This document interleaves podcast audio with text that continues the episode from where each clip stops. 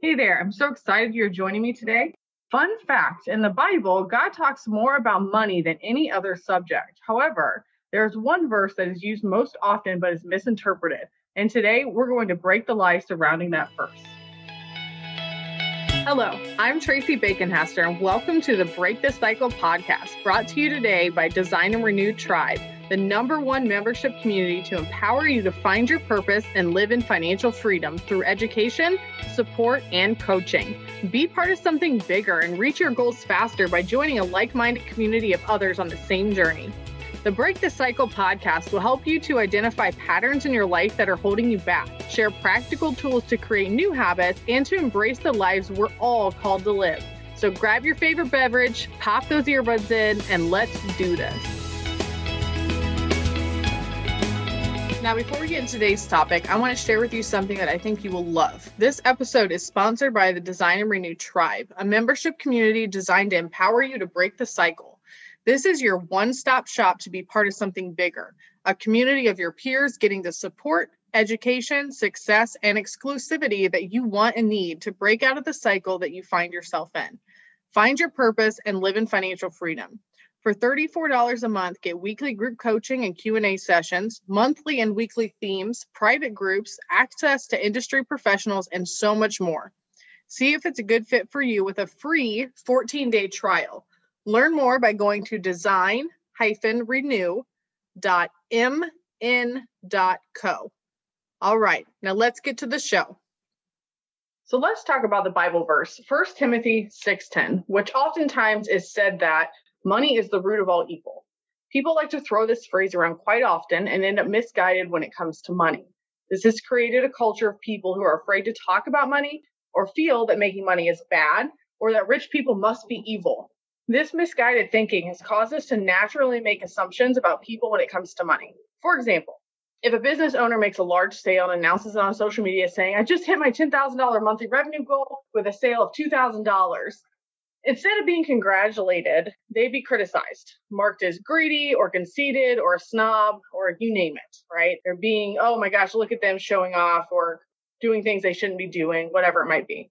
This is a really big deal because what we've done is made it almost impossible to celebrate success and people's hard work to get there. We look at someone who makes more money than us or just got a raise and we say all you care about is money, right? All you care about is money. You just got a raise, you're talking about it to everybody, it's all you care about. We don't really stop to think why that raise or that monthly goal was important. You know, maybe they had a large expense coming and they weren't sure if they were able to cover it. And this money is a relief or blessing to them. Maybe they have a medical procedure they're saving up for, and this is what will get them there. Maybe they're just wanting to put food on their table, or maybe just maybe they're just so excited that they got a raise or promotion or a sale because they've been working so hard and it's so nice to see their hard work paying off. We have a problem as a society of putting a label on people based on unrealistic things or false interpretations.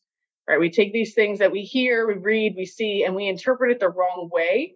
And then we hold it against people. And then we kind of put them against the standard that's not even a realistic standard, right? Because here's what the real Bible verse says For the love of money is the root of all evil. Some people, eager for money, have wandered from the faith and pierced themselves with many griefs. This is saying that it's not money that's evil. It's saying the love or the lust of money, of true greed, is the root of evil. Because money by itself is just money, right? It's simply paper that we produce. It isn't evil. It isn't good. It is just money.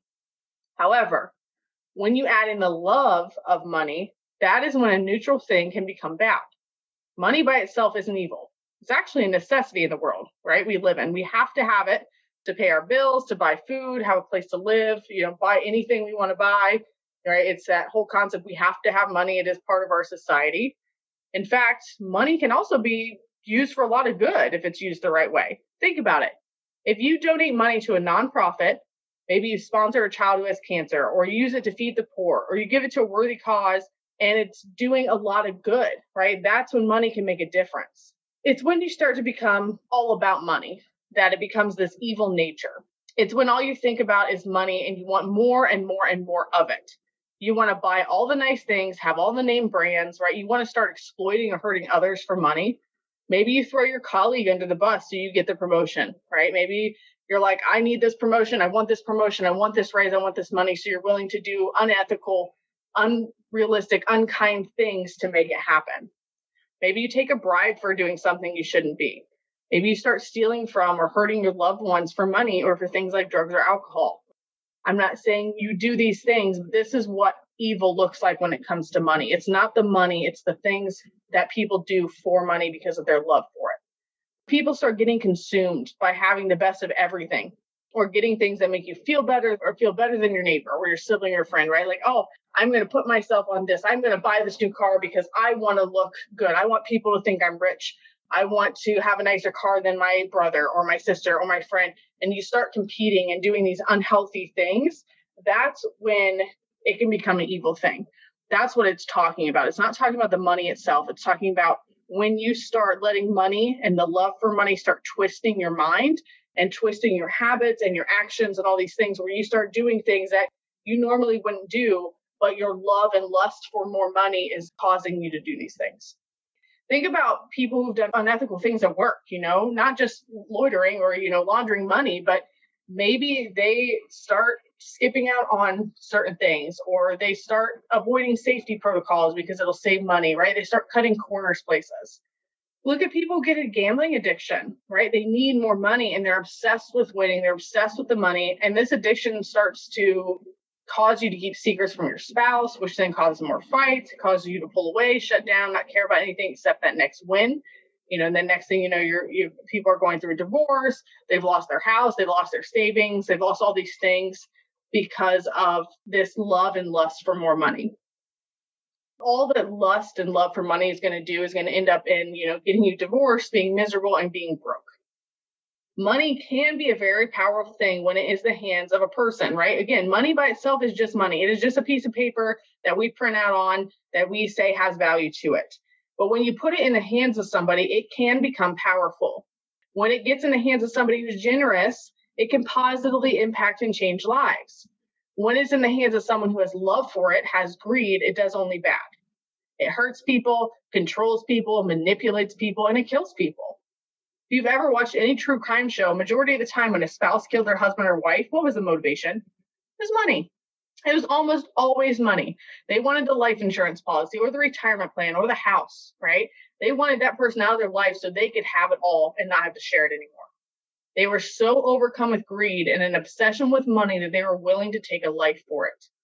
And I would like to think this is a very rare thing, but unfortunately it's not. We see this every day, right? People killing each other for the most simple of things, right? And a lot of the time it has to do with money. You know, drug dealers killing people because oh they found out my stash or oh they're snitching on me and so they're going to take it all away and it's I got to make more money. It's all about the money. So why does this really matter? Because you know you're like okay Traci, you clarified the meaning of the Bible verse. Money itself isn't evil. It's the love people have for it. So why does this matter? Why does this matter to me? And here's the thing. It matters because how you view and think about money is extremely important to all factors of your life your relationships, your health, those around you. It's important for you to know how you view money. Do you view it in a healthy way as a means to doing good, making a difference, helping others, taking care of your family? Or do you look at it in an unhealthy way? Do you idolize money? Do you have to have the best and newest things? Do you care so much about things you lost the value of what really matters? Because here's the thing the love of money does not bring happiness. Being rich doesn't bring happiness if you look at every celebrity, athlete, millionaire that we thought had it all, right? They had everything. Their life was must be amazing. It must be perfect. They have all this money. They have all this stuff, all the things. But then next thing you know, you see on the news they committed suicide, or they got addicted to drugs and they overdosed and died, or they became an alcoholic and next thing you know, you see them on the front page of every magazine being arrested. They had it all in our head, but really they had nothing. They were miserable, depressed, and unhealthy, all because they were loving and idolizing the wrong things. I know so many people who think, man, if I could just get a little more money, that would solve my problem. Or if I had money, I would be happy. If I just had more money, then fill in the blank. The solution isn't more money or to be rich or to have all the things. The solution is your mindset, focusing on and prioritizing what really matters and it's not money. Some of the happiest people in the world have nothing. This doesn't mean you have to have nothing to be happy either. Don't get me wrong. Money can do things. It doesn't make you happy, but it does allow you to, you know, do the things, pay for college, you know, pursue education, whatever it might be. But there are plenty of people that have nothing in this world and they're happy as can be because they're not idolizing the things because they don't have the things to idolize. So they really value what's important. But again, doesn't mean that people that have a lot of money aren't happy, right? There are plenty of people who do have lots of money and are very happy, but it's not because of the money. It's because of where they put their focus, their attention, and their priorities, right? It wasn't the money that made them happy. It was the fact that they love their family and they put their family first. It's the fact that they care about their grandkids or, you know, going to church and doing good or whatever it might be, but it's not the money. Here's the thing we all have thought at one time that if we just had more money, then our problems would be solved. We would live happy lives. But if that were the case, then once we had the money or the next best thing, we'd be content. But that's rarely the case. Think about a time when you're like, oh my gosh, I really, really, really want this one thing. I'm desperate for it. If I get that, I'll be good. I'll be happy. I'll be satisfied. And then you get it. Were you really satisfied? Probably not. I know I've had that in my life where I'm like, oh my gosh, if I just get this one thing, right? The grass is greener on the side. If I have this, that'll be it. I'll be good. I'll be happy. And then I get it and I'm not happy. And I'm like, oh, look at this other thing. You can, we can easily go down this spiral of jumping from one thing to the next thing to the next thing because our priorities aren't in the right place. So instead, you know, once we get it, we're looking for what's next. Where can I get more? Having money isn't bad applying yourself and making good money or getting a promotion isn't bad. Wanting to treat your family to something nice or put in a pool or buy a new car, none of these things are bad or evil. It comes down to your intentions, your motivations, and where you put your love. One of my favorite things our pastor said in church one day was where your treasure goes, your heart will follow. Saying if money is what you treasure and care about, then that's where your heart will be as well. So if you care only about money and that's what you treasure above all things, money is the most important thing to you. That's where your heart's going to be. That's where your love's going to be. It's not going to be with your spouse. It's not going to be with your children. It's not going to be with your family or your life. It's going to be with money. So again, money on its own is neither good or evil, but with the wrong intentions, the wrong mindset, the wrong treasure, the love of that money is the root of all evil. All right, friends, that's it for today. We're continuing the discussion over in the Design and Renew tribe. More information at design-renew.mn.co. If you've taken away good information, subscribe to the show wherever you listen to podcasts, share this episode with a friend, or connect with us on Facebook or Instagram.